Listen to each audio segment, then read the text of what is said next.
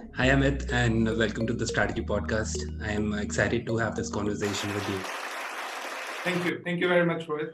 Thanks for the warm welcome. Look, I was looking forward to it and look forward to a chat. So, for uh, our audience who do not know you, why don't you go and uh, introduce yourself? It's an interesting journey. Uh, started in Rajasthan way back. Uh, parents, uh, uh, my dad banker, studied through Rajasthan, typical Kota factory, which took me to IIT Bombay. Graduated 2006. Spent a few years at Britannia, learning sales and distribution from from one of the best universities that you can have to learn. Did my MBA from ISB Hyderabad, went to Telenor in telecom, and then my digital journey or the startup journey uh, actually began in, in 2011 uh, with, with the largest company called the Times of India Group. They, they run an internet enterprise called Times Internet Limited.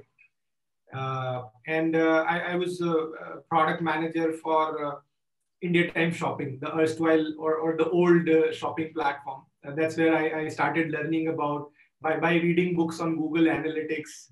Uh, and then, then uh, I, I, joined Rocket Internet, my real first startup experience, set up the marketplace for Jabong in India, uh, built that business uh, from, from almost nothing to being a 30 people team, almost 30% of what Jabong's overall volumes were. moved to Paris internally in Rocket Internet, I was leading a, a, a, marketplace for, for frontier countries of Africa, Asia, and Eastern Europe. These were some 35 countries and so many different time zones. Uh, one of the best teams that I worked with, uh, Stanford graduates, McKinsey consultants, ESAT graduates, HSBC bankers, a very diverse group, phenomenal learning, traveling to Nigeria, Ghana, Myanmar, Cambodia, Belarus, Bulgaria, solved some very, very interesting and challenging problems. In Nepal, the, the addressing system is not evolved. So how do you deliver close to the ghar ke paas wala peepal tree? Uh, to to uh, you know most of the national careers in Africa not offering cash on delivery, which is pretty much imperative to grow adoption of e-commerce. Did that for a year plus, came back to India, uh, joined Snapdeal with Kunal and Rohit, uh, built the fashion business for Snapdeal, uh, almost uh, doubled it, drive, drove it towards profitability. When, when I was leaving Snapdeal, uh, it, it was delivering close to a million dollars in net margins. Snapdeal was also a fantastic journey, which which had its own ups and downs. I joined when they were close to 8,000 people. I left when they were close to 800. Uh, so again, an interesting ride. Full circle. Been with OLX for uh, for three years now. Uh, I've built what is called OLX Autos, uh, erstwhile OLX Cash My Car. Uh, we are close to a thousand people team uh, running retail centers, some 70 of them uh, in 17 cities of the country. We operate the C2B car procurement business model. You can walk in with your car and walk out with cash. we, we offer you convenience of transacting your car really, really quickly. Uh, we we uh, also have the largest base of uh, channel partners in the country who work on the OLX platform. so a phenomenal ride in, in whatever last years that, that that that I have spent at OLX, close to three of them. You know that's phenomenal. That's an amazing journey. Very few people have that breadth of uh, knowledge and experience and who are as young as you.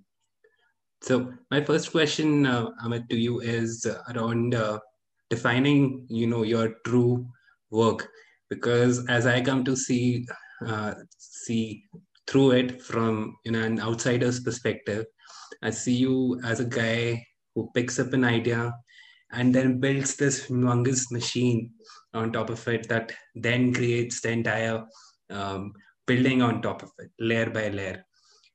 Uh, that has been your roles in every company, building the fashion business and then now uh, the auto business. Um, so uh, why don't you just walk us through a typical journey? What is going on in your head when you're thinking about these ideas? What is the next thing that I want to do? Um, so starting from why you decided to leave uh, a place like Times Internet, which in their own order have created something mag- magical today.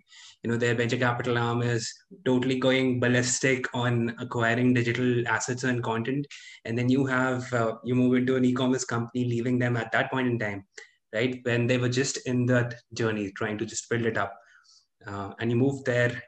in a whole different ball game. Back then, I know it was the rage.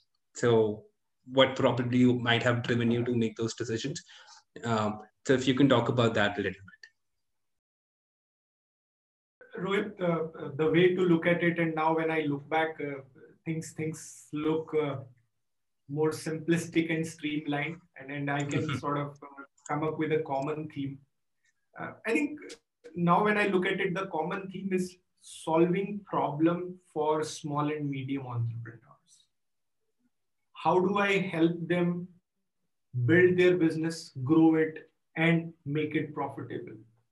And that's a journey which, which actually started in Britannia. In Britannia, I worked with the uh, channel distributors spread across the country. And then you see these distributors, some of them new, some of them old, who've been there uh, doing uh, distribution for not decades, but, but for generations. So some of the older Britannia distributors would be actually pre-independence. And then you see these guys uh, distributing uh, biscuits, food products, and, and other categories as well, uh, generating employment for a lot of people, uh, going to smaller, deeper parts of the country, going to villages where there is only 2,000 people, you have two shops, one uh, is, is a small food shop, Tapri, where you see uh, samosas getting uh, fried every day, and other one is a small kirana shop where the supplies for the village are, and otherwise the village goes out and procures it. And this distributor's van goes there every 15 days to refill the Britannia biscuit stocks.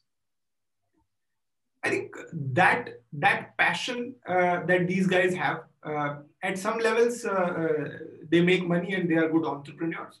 At, at some levels, these guys are the drivers of this country, and not only this country. If you go to Africa or if you go to Eastern Europe or, or so many other places, I think this underlying thread or is this undercurrent of entrepreneurship of SMEs is what builds a country like ours, right? And uh, now I see that when, whenever a problem where I challenge myself to help these SMEs build a new business, a business line, or grow their business or make it profitable, that's when I solve it really well. And that is what comes in when I went into telecom. That is what came in when I set up the marketplace. Or uh, there were there were very small people who would be doing five, seven orders per day on e-commerce. At peak, those guys reached close to 1,000, 1,200 orders in one day. Think wow. the amount of impact, influence, the amount of employment generation. We would have created so much employment just by empowering those guys and bring growing their business. Right? You know, I was the other day, I was the other day reading um, um, uh, Amazon's annual letter, which Jeff Bezos writes every year. And uh, one of the things that he mentioned there, which was so, uh, which almost highlighted itself, is uh, how like a couple of million of really small businesses are kicking Amazon's ass on their own platform. They're actually selling more or, or as much and the impact that has created in the lives of those people uh, is what has catapulted Amazon to where it is today, and that's the power of power of having a marketplace. Correct, correct. And and let me give you an example coming in from Africa, right? In in Africa, it's very difficult to find a good e-commerce seller because e-commerce is just growing there. Hmm. What we need to find is small time guys who really have that energy willpower and passion to do something. What they would start doing would be they would start importing small lots on AliExpress.com. If you're aware of AliExpress.com, it's basically supplies from China going into the whole world. Right. They would import 100 t-shirts or 50 t-shirts. They would import 100 watches, which would be close to a dollar or two dollars they would list those products at 2x the, or 3x the price, which would still be cheaper than, than their own retail trade. Make money, move the money, grow it. First time they will get 50, next time they will get 75. Over a period of year, their business would grow to 500, 700 t-shirt shipments. And then you see and feel the satisfaction of actually having allowed somebody to build his business, create additional employment because when somebody ships 50 t-shirts a month, he's the one guy. But when that volume grows to 500 t-shirts, he needs one small accountant, and he needs one small packer. Mm. So from one guy, you've created employment for three. And that's the power or the multiplying power of a marketplace. It distributes or redistributes wealth. You know, and that's exactly what we've done at OLX Cash My Car. Right. It's interesting because uh, opportunities, when they come about, I always see entrepreneurship as very persona driven. You do move into eventually a system that you're uh, that might become self-sustainable, but still you need people with crazy ideas to keep pushing the needle forward, it, which was the case with many iconic companies that have come aboard in the last couple of years. I want to talk about or, or drill deeper into the psyche of this entrepreneurship, right? Building products from scratch, which I think is your specialty. Tell me about the initial journey when you're given a certain project and you're thinking about how to make it successful the initial building blocks the days where an entrepreneur struggles the most when you probably might not have enough resources you don't have enough things to prove every strategy is an is a hypothesis in your head and to have the courage to put in that money that somebody has entrusted on you or your own into backing into your idea which is total unknown. How do you think about those odds? And what role does the customer play in you thinking about all of this? Any business that we create has to solve a customer problem which is either new or solve an existing problem slightly better. If you don't do that you don't create value then you are just you know repurposing value for personal gain and that doesn't build businesses right uh, so and let me take you through the initial days of Jabong when we were trying to think about how to build a marketplace. Yeah, to give you a con- to give you a context, at that time uh, uh, there were some marketplace businesses running. The challenge with those marketplace businesses and uh, uh is that you got a rim soap in place of a mobile phone in in your shipment. And that that used to be like a very common newspaper headline, right? And people would say, "Yeah, I lost my 15,000 bucks. I lost my 30,000 bucks. And there was some real, genuine dissatisfaction with the way how marketplaces work. And the reason that used to happen was the platform did not have control on what was being shipped, how it was being shipped, and how it was being delivered. Right? Uh, the let's say a platform gave an order to a supplier, the supplier shipped something, the courier, which would again be a third party, would take it, that third party might actually outsource it to a fourth party and then deliver it to the consumer.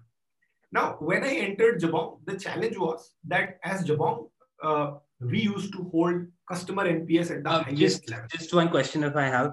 What point, what stage did you enter, uh, enter Jabong? Jabong? How big I, was it? I entered, Jabong would have been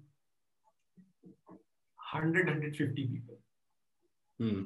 So what Jabong was doing very well was buying products from various brands, keeping them in their store warehouse, and shipping them very well to the consumer. What Jabong was not doing was using third party suppliers to grow a marketplace. And that's where I came in. That's what they wanted me to build. Now, the challenge was that we were delivering some phenomenal customer experience on our own inventory because we had our own delivery service.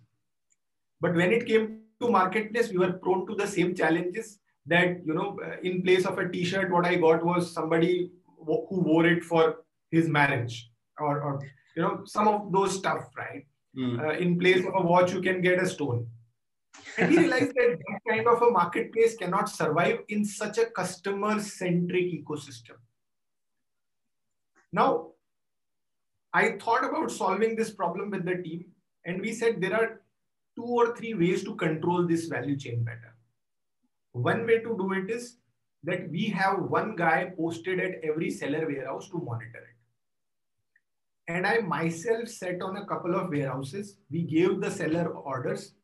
I picked, packed, and shipped orders to Jabong to see what are the complexities that we create. What are the complexities that the seller goes through?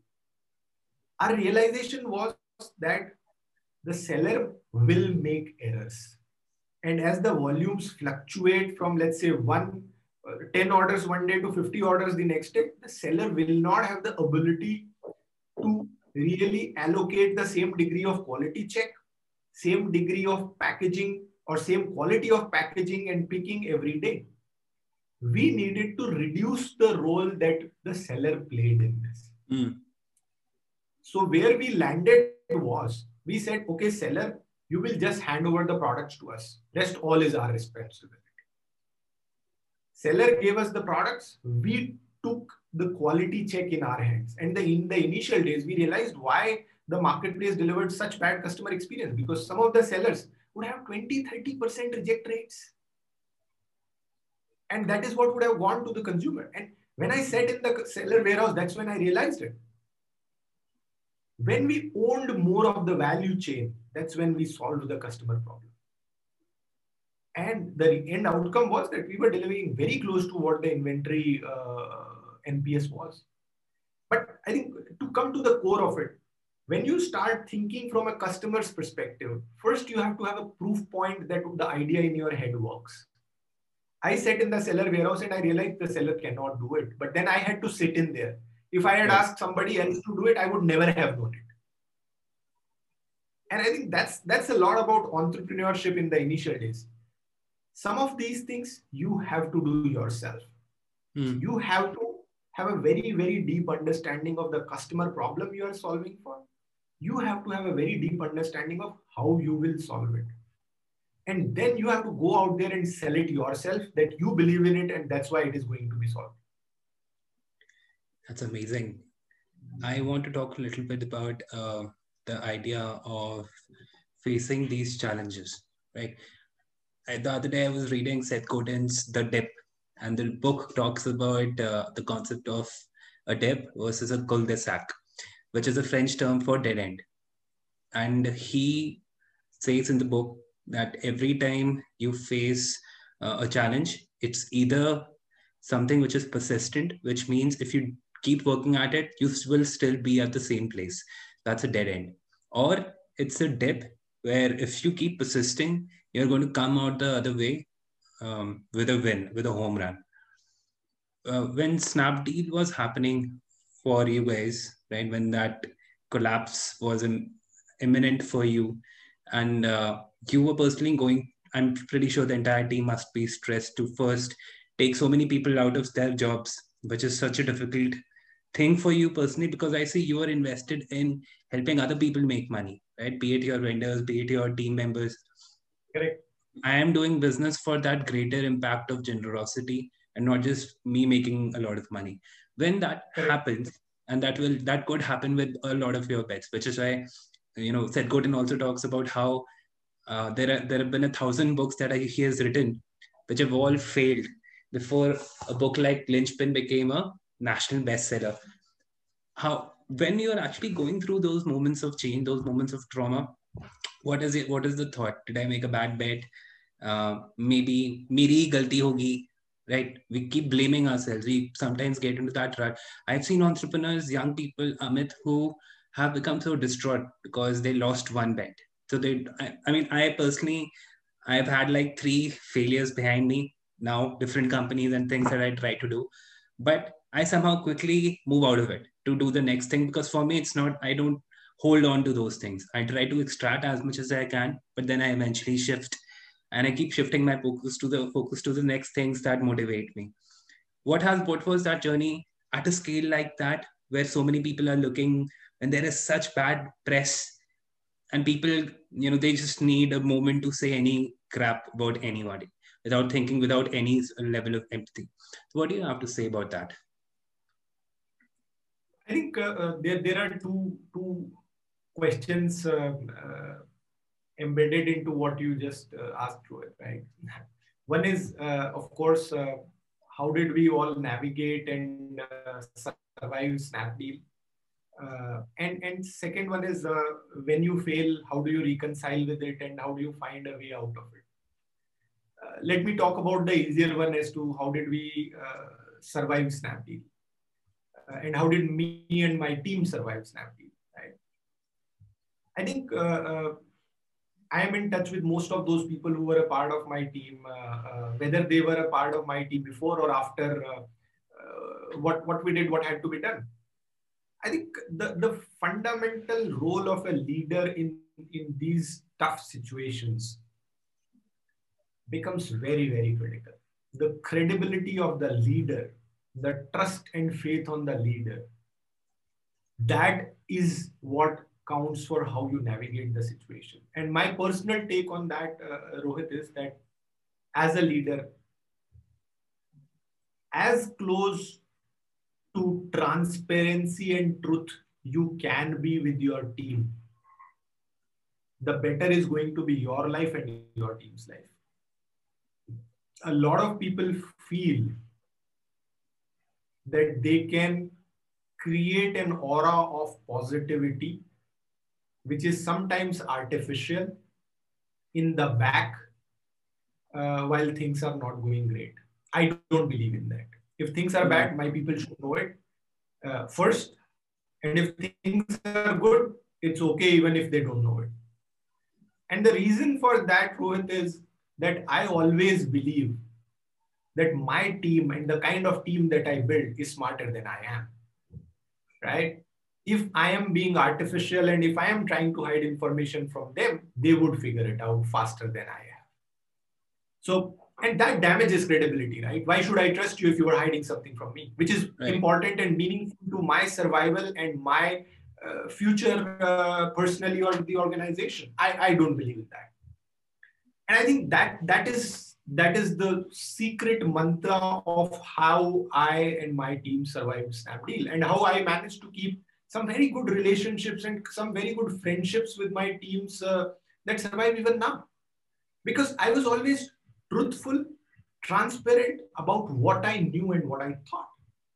And that really worked. And I think that that is where you as a leader have your acid test. Mm. If you start thinking that you are smarter than these guys and you can hide and get away with it, I think you you're making a fool of yourself. So also, that's that's part one. Yeah, go ahead. Also, uh, you know, just before you answer the second part of the question, um, I might have all the best intention to be very clear and uh, straightforward with my team, but when I'm going through something like that, there, it is also taking a lot of emotional toll on me as a leader. 800 or 8,000 people were looking up to me. Uh, that is probably a lot of emotional stress too when that emotional stress is happening and i'm not in the ability to make clear conversations the best decisions and my own शायद हो जाए ठीक सब कुछ एक आ जाता है mind में you know that thought comes to your mind um, how do you navigate it you know that delusion in your head and be very clear कि next steps ये होने चाहिए right but again uh, शायद हो जाए सब ठीक your team should know that Mm. You should you should know that your team is as passionate about building something or solving the same customer problem as as you are. And if you believe that they are as smart as you are, then you have to trust much more in your team than your delusions and the way you think. And you have to trust them that if you think that shayad ho jaye sab theek can work, then they should also be able to think. And if they think differently, then they know it more than you. Right. So I think that that wall of uh, uh, hiding information is is not for me, and that's not my leadership style. Because I'd say a lot of companies do that a lot of time, which creates so much friction later on. Uh, it happened at WeWork uh, just a couple of days back when uh, Urban Ladder was sold and investors could only make 20 cents of a dollar in their investments. Uh, I was just tracking, I, you know, I do this weekly sometimes an interesting story that comes about. I do if I was the CEO of X company, what would have been my decision then? So I I, I covered the story on uh, Urban Ladder, and I looked through the seven year journey of the company, and each time the founder what he was saying, you know, um, and I could see as the problems grew. Um, the message that was being given out all the time was, oh, everything was okay. We just took off 25% of my team, but everything is fine. Investors are on board. Two of the people just stepped out of the board, but everything is okay. And then in 2020, this happens. So, you know, you're talking yourself into a story and trying to believe the outcomes would be different, which is which is exactly what I think uh, should be the way you just um, you know explained trying to be very very authentic being genuine and telling people what the state is so we can all work together to find a solution. Yes yes i think yes i agree. And when you have a large organization working with you uh, it is not possible for you to solve all the problems. I think you've hired smart people let them work with you. Without that aura of everything is going to be all right. I want to move now and shift gears to product because I think that that's one area where uh, you think a lot about. Um, uh, first, building digital products, and then tell me about building a consumer to business digital product where uh, you know I'm going in, and this is a great business, right? I just I recently sold my car, and I went to one of your competitors to that, um, and uh, the experience was pretty slick right i was there it took me 20 minutes they put my details and then people are uh, bidding all the dealers are bidding in and i'm getting prices in real time, which was fantastic. The way the entire process happens. Um, tell me about the initial idea. Where uh, when were you onboarded with this? What was the state of the company when you joined in, and uh, how did you scale this? Because I think scaling is a huge, huge uh, problem or challenge um, for companies you know if you can shed some light on the strategies that you implemented how did you think about the entire business back then when it was still a very nuanced early stage thing? Sure. So i think uh, uh, uh as far as inspiration was concerned as to where this business model of uh, c2b uh, convenient car selling for the consumers uh, was going there were some successful companies in, in Europe, in India as well. Cars24 had started doing it. And as OLX, because we are the market leaders in the used car space, uh, we, we knew it uh, that that's a space which is going to be evolving. Uh, I think the confidence of the organization, because of its earlier strengths, was already there. Mm. and, and strategically, uh, uh, I was brought in because uh, I am seen more of a person who has the ability to do a blend of online and offline well, uh, both from a strategy and execution perspective. Uh, and, and that's why uh, uh, I think the, the initial scale up was easier for me because OLX used to be a pure play online organization, let's say three years ago. Right. Key, key lessons around uh, scale up uh, which which now uh, uh, I can see things that really work well for us. the first thing is to invest in leaders who you believe are the right ones for the kind of scale up you are looking at. And uh, let, let me take an example of, of OLX Auto slash Cash My Car, right? I think uh, uh, given the organizational DNA, the space, and the evolution that we were seeing in the space, it was very clear that we are looking at a very, very rapid scale up. And we were also looking at an evolving business model as the customer problem and the customer expectations evolve. Because this space, uh, even today, is a fairly nascent space. And in that context, the kind of team that I built up for the initial leadership and which, which continues to do a phenomenal job even today, this team came in with a couple of mandatories uh, one is having seen what I call one digital startup and scale up. Mm. And the second thing is having seen a lot of uncertainty on how business models evolve and change. Uh, I think those six, eight, ten leaders that I hired in the initial phase to build this business and across all businesses, these, these people, if you can get the right ones, even 70, 80% of them, you've solved 60% of your problem. Wow. And then as a leader, you need to take a step back.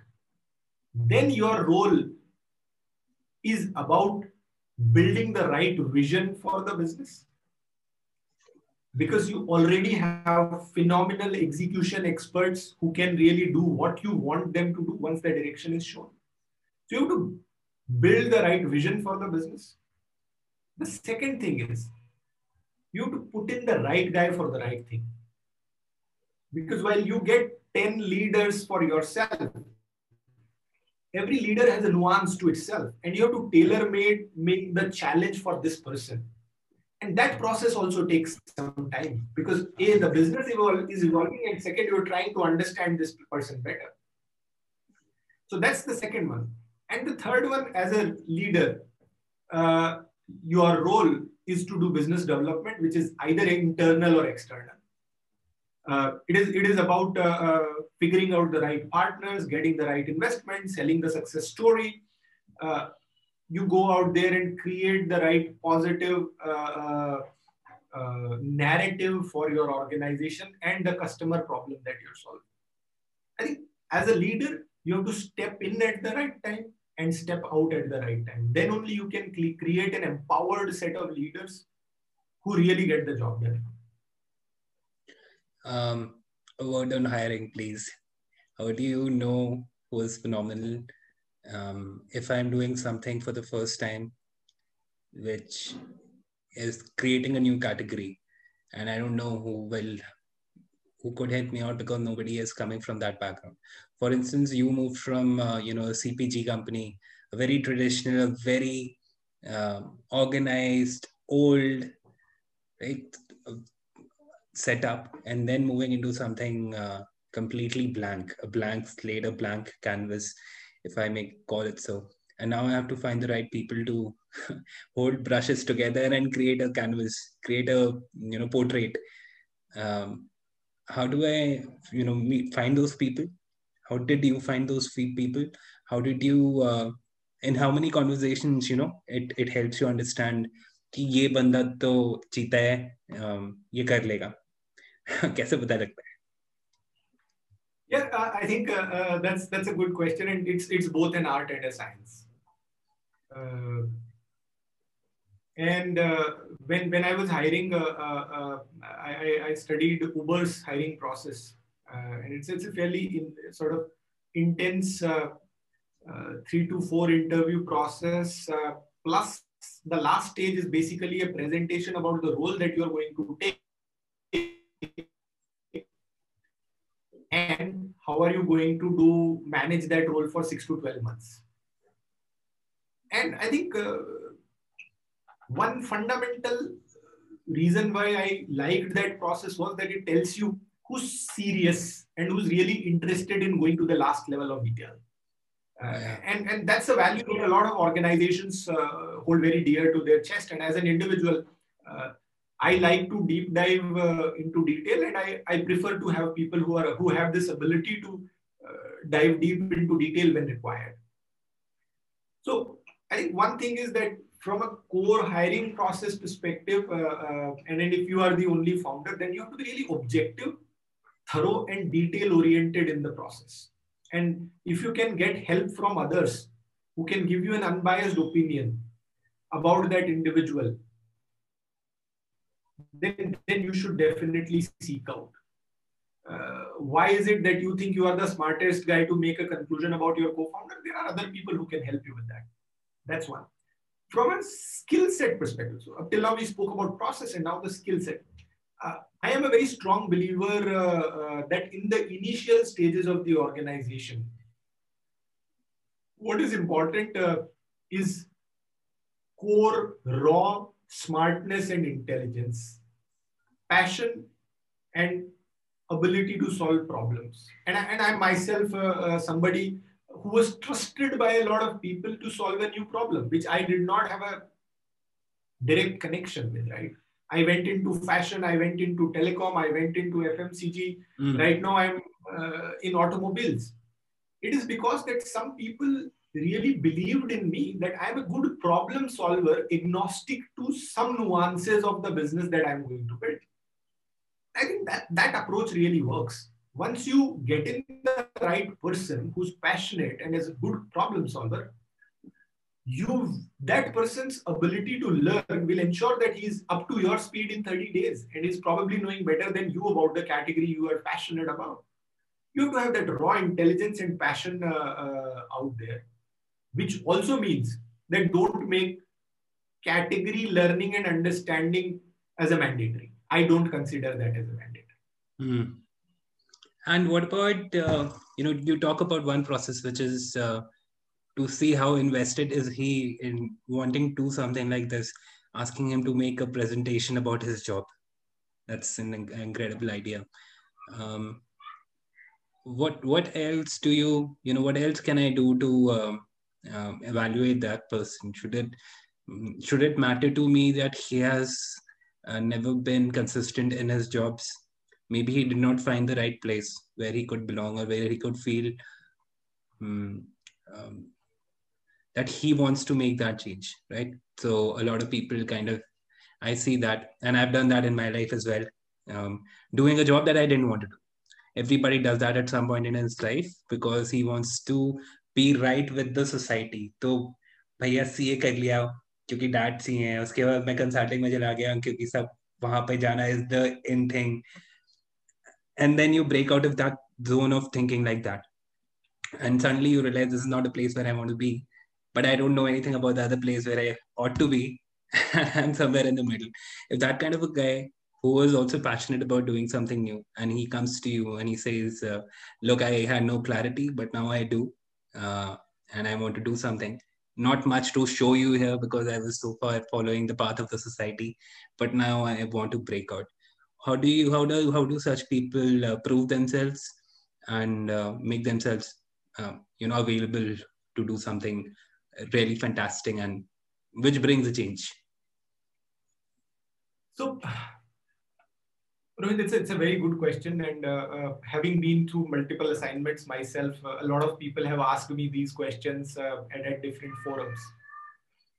Uh, there are a couple of uh, areas to look at it objectively. one point is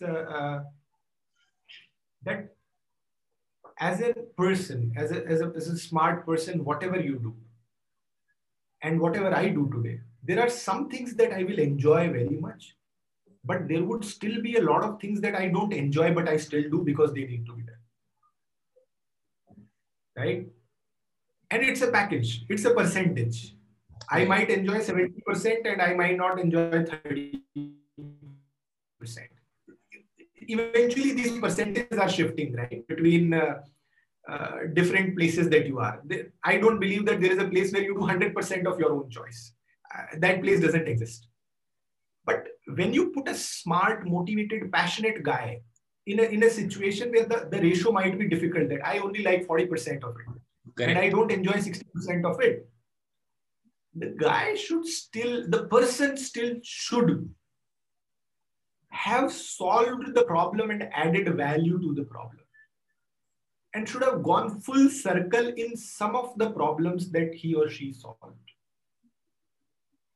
I wouldn't like it if you haven't solved any problem to the team.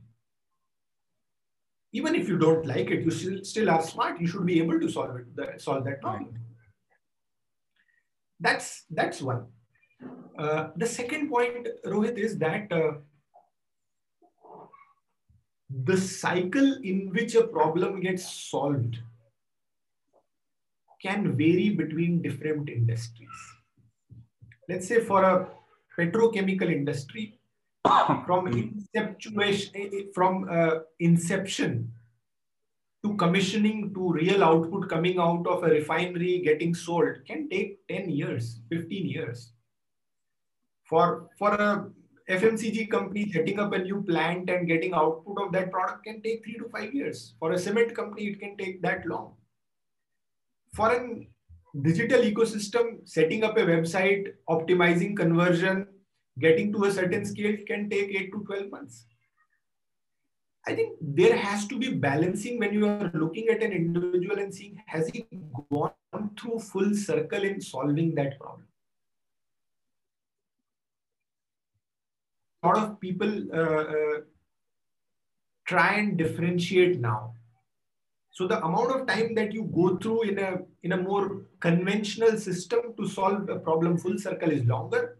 In a digital, fast-moving ecosystem, uh, it's smaller. And when you start looking at it with that lens, you will see that a lot of people more will become relevant to what you are seeing. I want to talk a little bit about education. Um, and I put this from a very serious uh, context that I've been thinking about my own education for quite some time, and then about the system that we're having, and then about the kind of company that are coming in to change the system. But I see more of the same thing uh, being done by these companies, which are very, very well funded, backed by some powerful people. Um, there, there is this change happening where I no longer seek to have accreditation. Accreditation, accreditation is slowly losing steam you know, I just the other day I was reading Gagan Biyani, the founder of Udemy. He has announced a new startup and they've raised 4.1 million dollars for it, which is cohort-based learning. There will be no certificate. At the end of it, you will be put into a small group of 15 people, and uh, uh, you will be taught, you know, things that you just said: problem solving, your ability to empathize, how well can you communicate, working under pressure, and doing smaller projects and interacting with with with a group of members uh, and reflecting on each other's thoughts. When such people uh, you know start coming into the marketplace what what is your your point thought about uh, um, finding talent tomorrow? You know be it like choosing the right partners to build a founding team or finding you know finding the your first employees who would be there. Uh, do you feel the role of organized institutions like the IITs and IIMs co- coming down, and then uh, this this new system which is uh, focused more on the human side of learning uh, and, and, less on the technical side, which is everything that I I have been taught so far. I just realized, uh, you know, which is now a Google search away for us, right? Anything that I want to know is just a Google search away. In that moment, finding those smart people who are solving problem is becoming slowly difficult to find in those institutions. So, what is your view about that education system that you came from, the challenge that you had to face when you went into the real world, and uh, about these new models that are coming about? It's a it's a good, complex, multi-layered question, Rohit. Uh, and uh, let me let me try and uh, uh, first uh, simplify the question. The first question is uh, Do accreditations add value? The second question is uh, If they don't, uh, uh, what is it that we will use to, to assess people? And the third one is uh, uh, these new startups really helping with learning but not accreditation. I, from where I come in, uh, accreditation uh, does add value and would continue to add value. But the type of accreditation can change. Hmm. So, to me, an accreditation is a filter of thresholds. Now, that accreditation can come in from uh, an IIT or an IIM or a Harvard or a Stanford. But eventually, it's a filter which tells you that this guy tried, succeeded in a competing cohort to a certain degree and met minimum benchmarks. And how does that help you? As an organization, you have a certain paying capacity. You choose those accreditations as, as your minimum threshold. And if you find the right ROI mix, you allow those people to enter your selection process.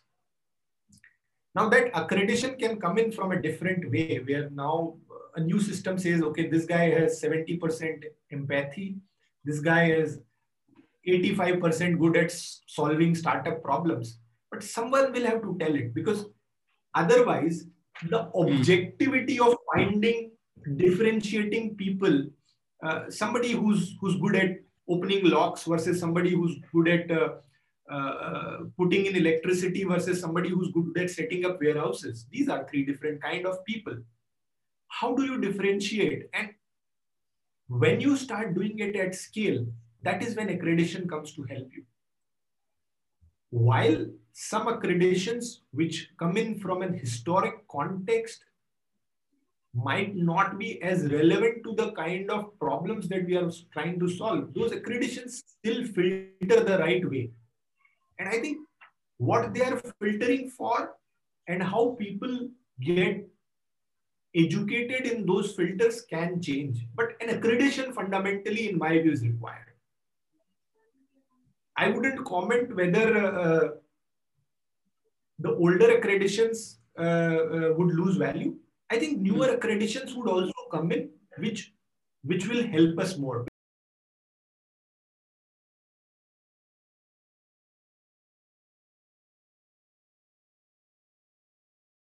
Because I think we are a good, smart people, starved country and globe.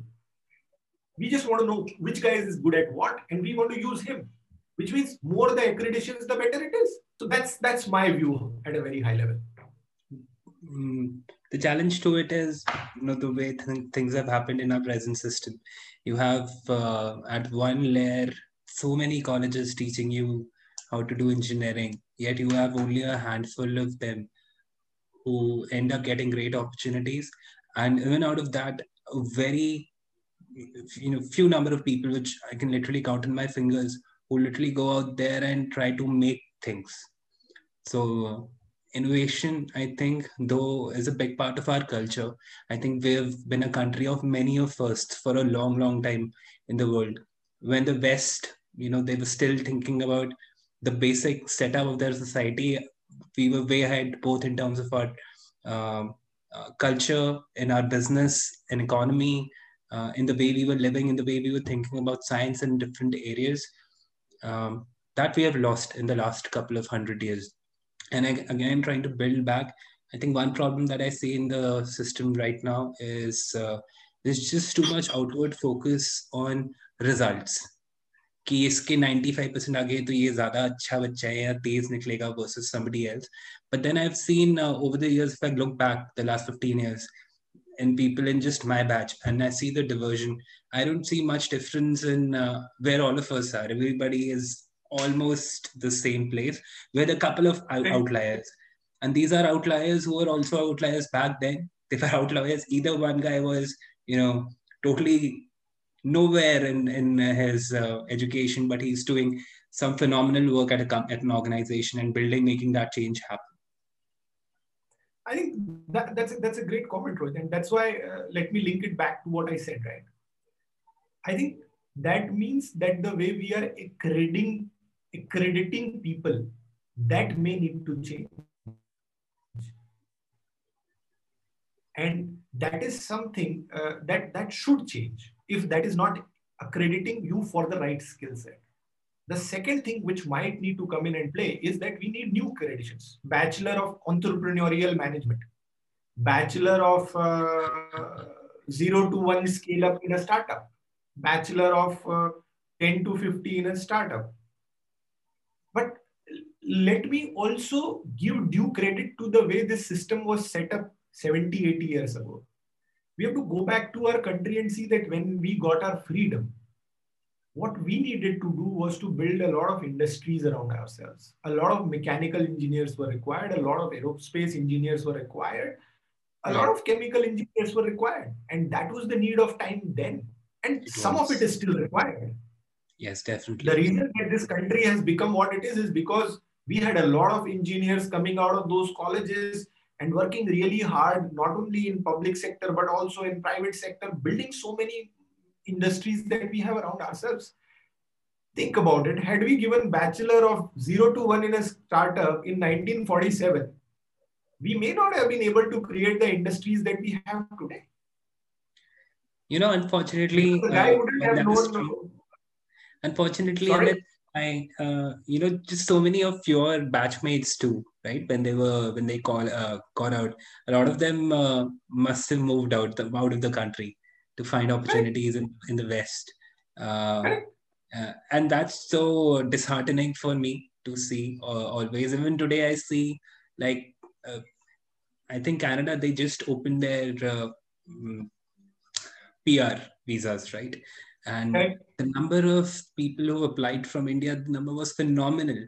And I was still thinking we're still not quite ready to make an impact here for whatever reason that might be. So I can only tie it back to my education and what I'm I being told every day about life in this part of the world, which is somehow not enough, and I have to go there and do something else. So why is that?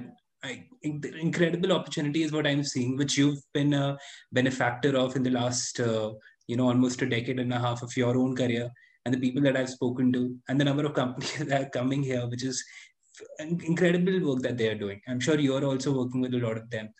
What is that? Why is this thought still so prevalent? So uh, it's it's a, it's a very very good question Rohit, and it's it's a personal one also, right? Uh, every individual is me to is free to make his or her own choices. At one level, uh, one perspective to look at is that we are one globe now. Uh, the best person should fit into the best opportunity or the best problem wherever it is in the world. Why do you want to confine somebody to India if he or she can do a better job at a challenge which is in Canada or New Zealand or Nigeria or Ghana or Myanmar, right? That that's one thinking.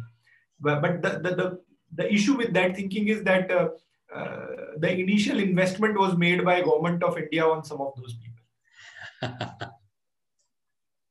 right? But I think uh, uh, uh, there is another very strong undercurrent that I see in a lot of my peers and, and my friends, which is what I call reverse brain drain. A lot of people went and they have come back and are adding such incredible value to not only just the startup ecosystem of this country, but the overall economic uh, growth of this country.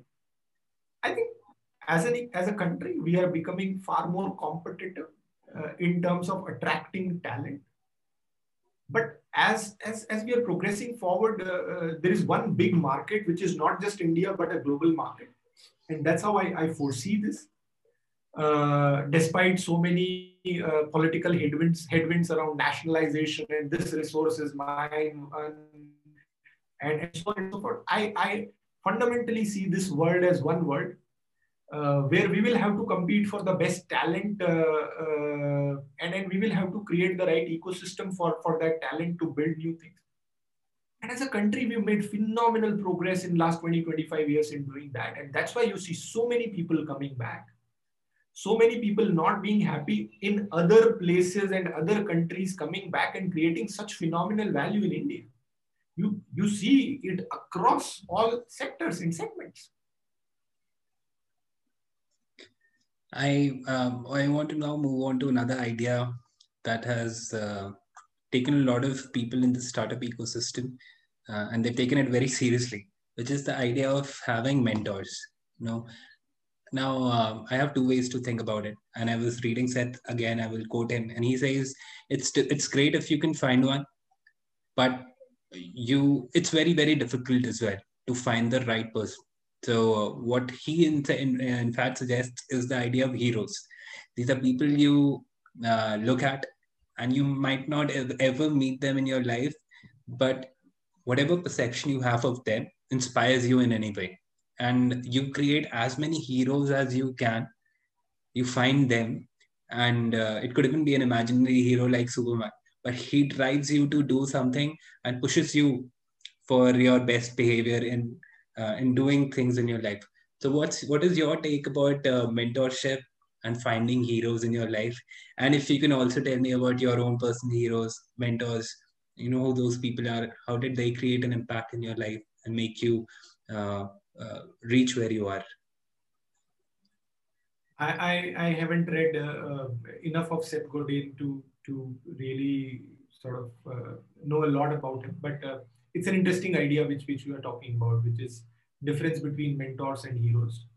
Uh, and he I, he's right in saying that you you may not always find the right uh, mentors. So the good idea is to go Google, find the person who you think has done what you are trying to do, and and try and emulate uh, uh because there is the philosophy that I truly believe in, which is uh, imitating is the fastest way to learn and children learn the fastest because they imitate a lot uh, but the, the, the issue here is that imitation can create followers and not leaders.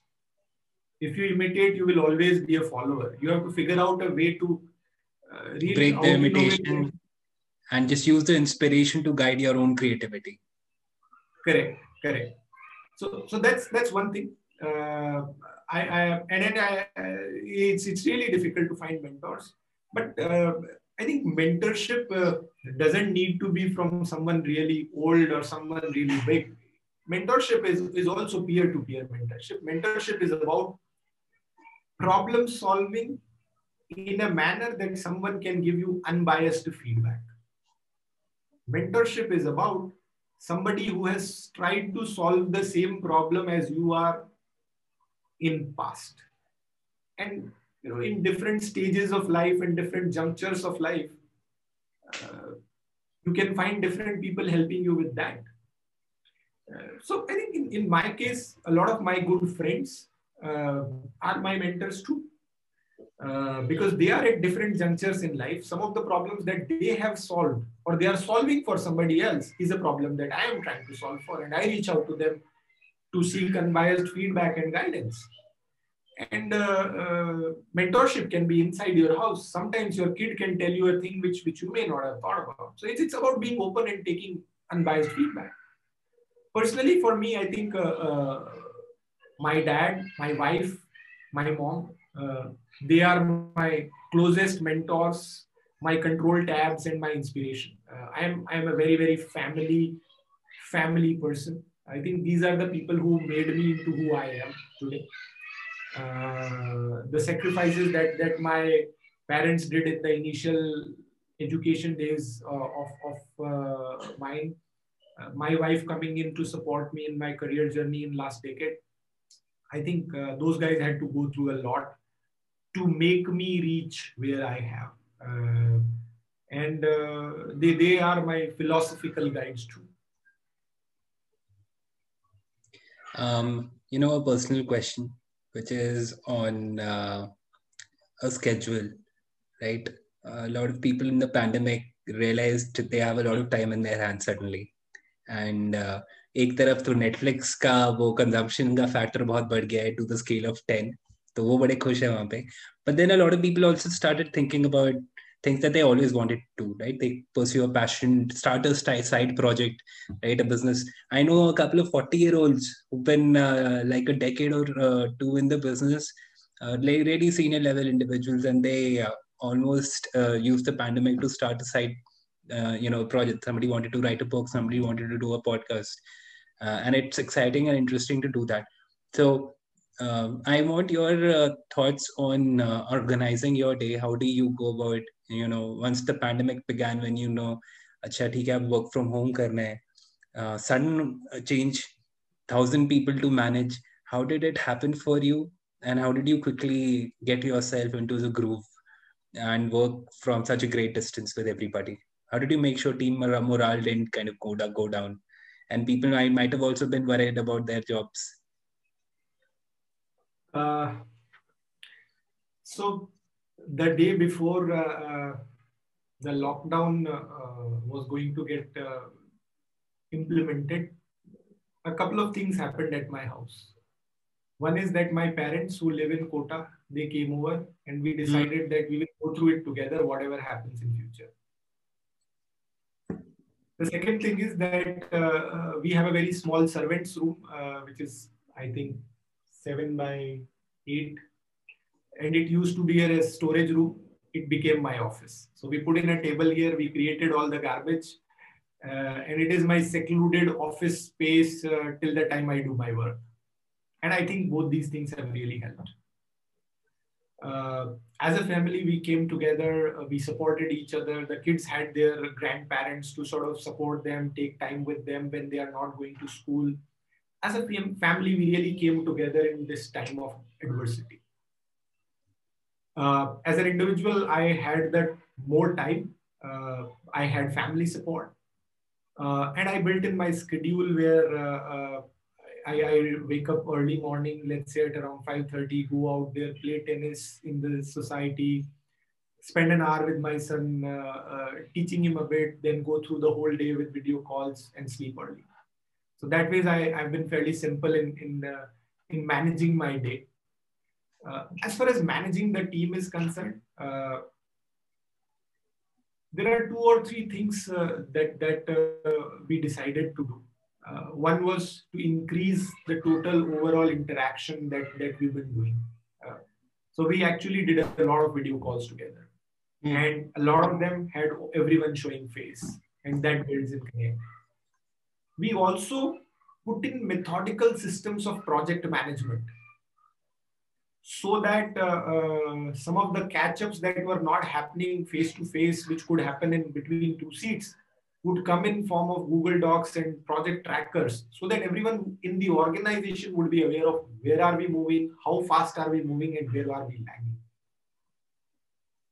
the last thing was i think as an organization we we kept a lot and lot of focus on managing people morale engaging them motivating them and being clear with them as to what does it mean what the pandemic means for our business. And that that again thread of transparency thread of tr- trust in the team has has really helped us uh, uh, in managing our people well. Being very authentic genuine about the challenges that we have the, the lockdown that we went through, we all went it through, through together. So that sense of togetherness has really helped us.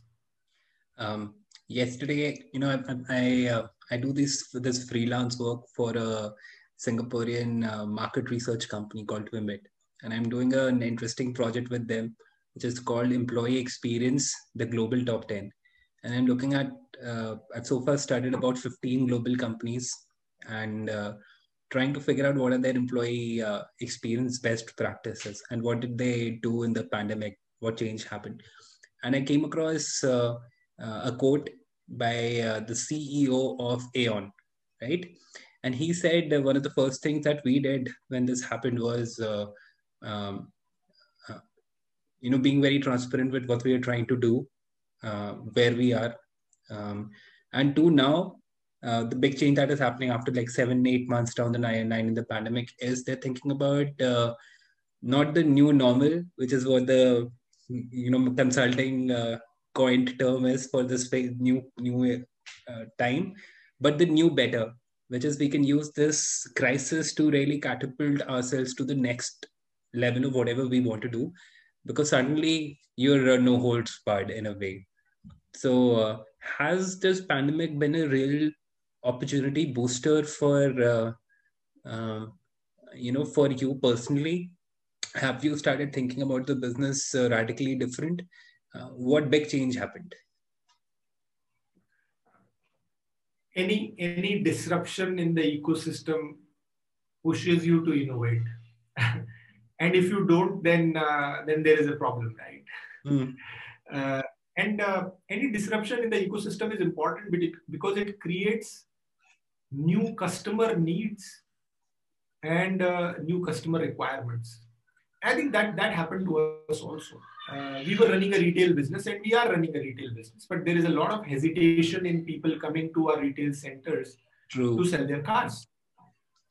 Now uh, we go to the customer's home in, in a very safe, sanitized way and do the inspections of their car at their home and that has become a very very big part of uh, uh, our, our, our, ecosystem. Uh, we have started doing what we call virtual self inspection where uh, the the customer inspects his car and we try get try and get a sense of uh, the next steps in the process and fast track that customer.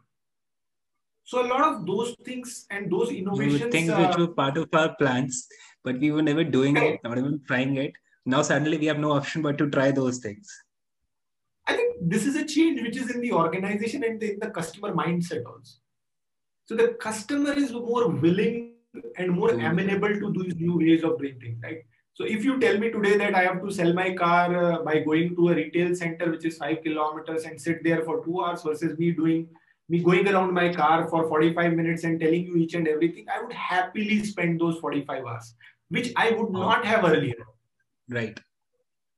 And that's a, that's a shift, right? That's that's a mindset shift that has happened in me as a consumer. you know, uh, last couple of questions now as we enter the final stages is uh, once you become a CXO and there is that uh, aura of power, um, um, I, I, see a lot of people behaving differently once that happens. Did that happen with you too when uh, you know that jump happened? Now suddenly, uh, you know, people are looking up to me, so uh, I'm the hero in the room. Did that feeling ever happen to you? and if at all whenever you have to face that thing um, how do you go about it how do you navigate that uh, that's a, that's a and a, that's a very very good question and I, am fortunate that olx as an organization is, is very good at building leaders and educating them about what comes next right and as, as you spoke about this aura, right? This aura is two way. It can be in my head, but it can be in somebody else's head who, who's sitting in the meeting also. Right? And and uh, uh, I, am looking at my uh, you, you change your posture. We see okay बैठ जाता So uh, and this is something that I'm I'm trying to do a lot, and it's it's something that I'm train trying to train myself on, which says speak less, speak last, become the leader that everyone wants. I think as a leader, you do not realize that there is a lot of influence that you create by speaking and by telling what you think. But the real power of being a leader comes in when you are able to use what your team has much better. And that can happen only when you as a leader take backseat and allow your team to go out there and do things that are right fun. And that's where I go back to what I said earlier. As a leader, what is very, very critical for you is to build the right team and then let them run the show. You know, and when you do that, you you you you, you don't have that order, right? You're sitting behind in the room and letting everyone do the thing you can come in in the last. And by that time, if you have a smart team, they would have already figured it out. Um, uh, when uh, when a failure occurs, right? Um, I want to explore a personal failure story that something that you did took took charge where people were involved, where people failed, but you are the you are the face, so you are the one who's going to be taking all the beating from whoever it is. Um, what were those moments for you like? When was the first such moment, if you can remember, big thing that you were totally behind and it didn't work out the way that uh, you expected? How do you handle such change, uh, such um, such a situation? I think uh, that's again one very very important thing about being a leader yet empowering your team, right? When you do that, what you are essentially saying is the reason that I am the leader is because I own your failure. All the glory in the room is yours, but I own your failure. And if you are not able to handle the failure and you're putting that failure on the team or saying that because this guy didn't do his job, that's why we failed, then you're not the leader. And that is fundamentally a part of the way I work with my people. I tell them go out there and do take decisions. If it succeeds, fine. If it doesn't, it is on me. And you have to be worthy enough, you have to be powerful enough, you have to be credible enough as a leader in the system to be able to manage those failures with the stakeholders around. Because eventually, what a failure does is it creates a degree of distrust on the judgment or decision which was taken. If you have enough credibility baggage with yourself, then it's one failure cannot take it all right. So it's a, it's a, it's a it's a recursive cycle of building more credibility with better decisions being taken by your team and some small failures taking a part of it. Till the time the sum of this is positive, you are sorted, you have to be confident about it amazing awesome and you know just a word on uh, being very i think entrepreneurs have to have a very positive outlook towards life they have to be an optimist because they're they're jumping into the unknown abyss.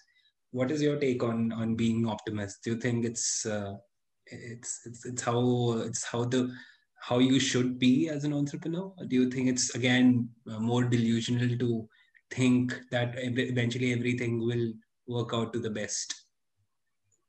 I think an entrepreneur is also a human, and personally, I am a, a mixture of an entrepreneur and a manager, uh, and, and, a, and a human being uh, who's who's as emotional uh, to failure as success. Uh, but but where I see this, uh, most successful entrepreneurs are dreamers, uh, and they are in some ways different from the normal human being uh, because they are able to maverickally push behind an idea where not many people believe in. Think there is difference between uh, being optimist all the time and behind and being pushy about an idea. I where I am and the way I am as a as a personality, I am more of the rational kind. Uh, and I am more of the kind which would tell the truth to people, whether it is working or not working. If it is not working, let's work harder and make it work. Rather than saying it will work, don't worry, I know how it will work. Great, uh, uh, Amit. And, uh, you know, on a parting note, uh, um, one, I want to ask you a book which has uh, influenced you? Um, do you actually read books? Do you get it? I Get the time to do that in your busy schedule? One, and if you do, if you could recommend one for our listeners. Uh, I do try and read books. Uh, it's it's it's a passion. Uh, uh I, I, try and read a lot of psychology, uh, evolutionary psychology. Yeah, why don't you tell me a little bit about that? You have that mentioned on your LinkedIn profile as well. What is that all about? Evolutionary psychology. very interesting so this this this this subject fundamentally is uh, how we behave and how we react to situations is it because of how we are programmed genetically uh, quote unquote nature or is it how we were nurtured by in our childhood by our parents and our surroundings quote unquote nurture right so it's a nature versus nurture debate, and it's a fairly interesting uh, uh, subject uh, from, from where I look at it. Because I'm always interested in thinking when you are looking at the screen right now, what are you thinking? right. Uh, okay. And, uh, are you also spiritual? Uh, a bit, yes, a bit. Uh, in fact, I would say I, I, I have a lot of faith in the God, uh, uh, and and that's the reason. That's also one of the reasons that I'm here. Uh, I don't think I, as an individual, had that capability to be where I am I think that's very important. I think to be grateful uh, for things, and uh, that also helps you be more generous with your with people around you if you at least have some sense of believing that it's not just me who's doing everything in my life. I mean that's just the it's height of being very very egoist. It's it's definitely not me. It's it's my parents my wife my my surroundings and definitely the almighty god uh, which has gotten me here i think uh, i have done so, very little. You know um, i've been uh, i've just started this book called the linchpin by seth it's an interesting book and it talks about how you can in yourself become a person who is indispensable. Somebody uh, who goes out there to create a remarkable future or career for himself by having an impact on people around them. And i want to read a couple of lines from this which i think exemplifies who you are as an individual. Um, and this is about being a linchpin.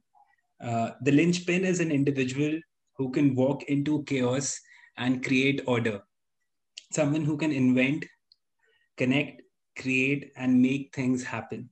Every worthwhile institution has indispensable people who make differences like these. I think these four lines um, wrap up to what has been an amazing experience talking to uh, you, Amit. Uh, your ideas um, have been inspiring to me.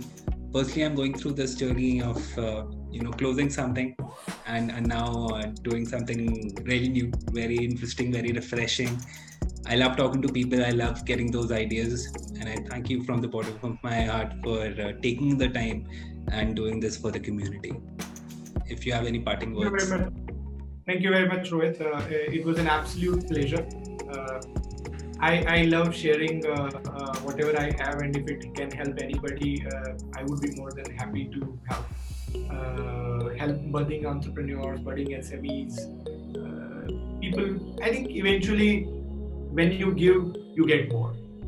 Get more of satisfaction and happiness, and and that's that's a very core fundamental in life you know these days i'm listening a lot uh, a lot of these uh, chill steps by Mooji right Mooji is one of the guys who's uh, um, who talks about the higher aspects of life and he he said uh, he uses one line which is so hard hitting on my uh, psyche which is there is nowhere to go and nothing to do which means wherever you are you be there and you do your best. And that's like that should be the mantra of your life and uh, you all will always be sorted there thank you Amit. thank you. Bye-bye. Bye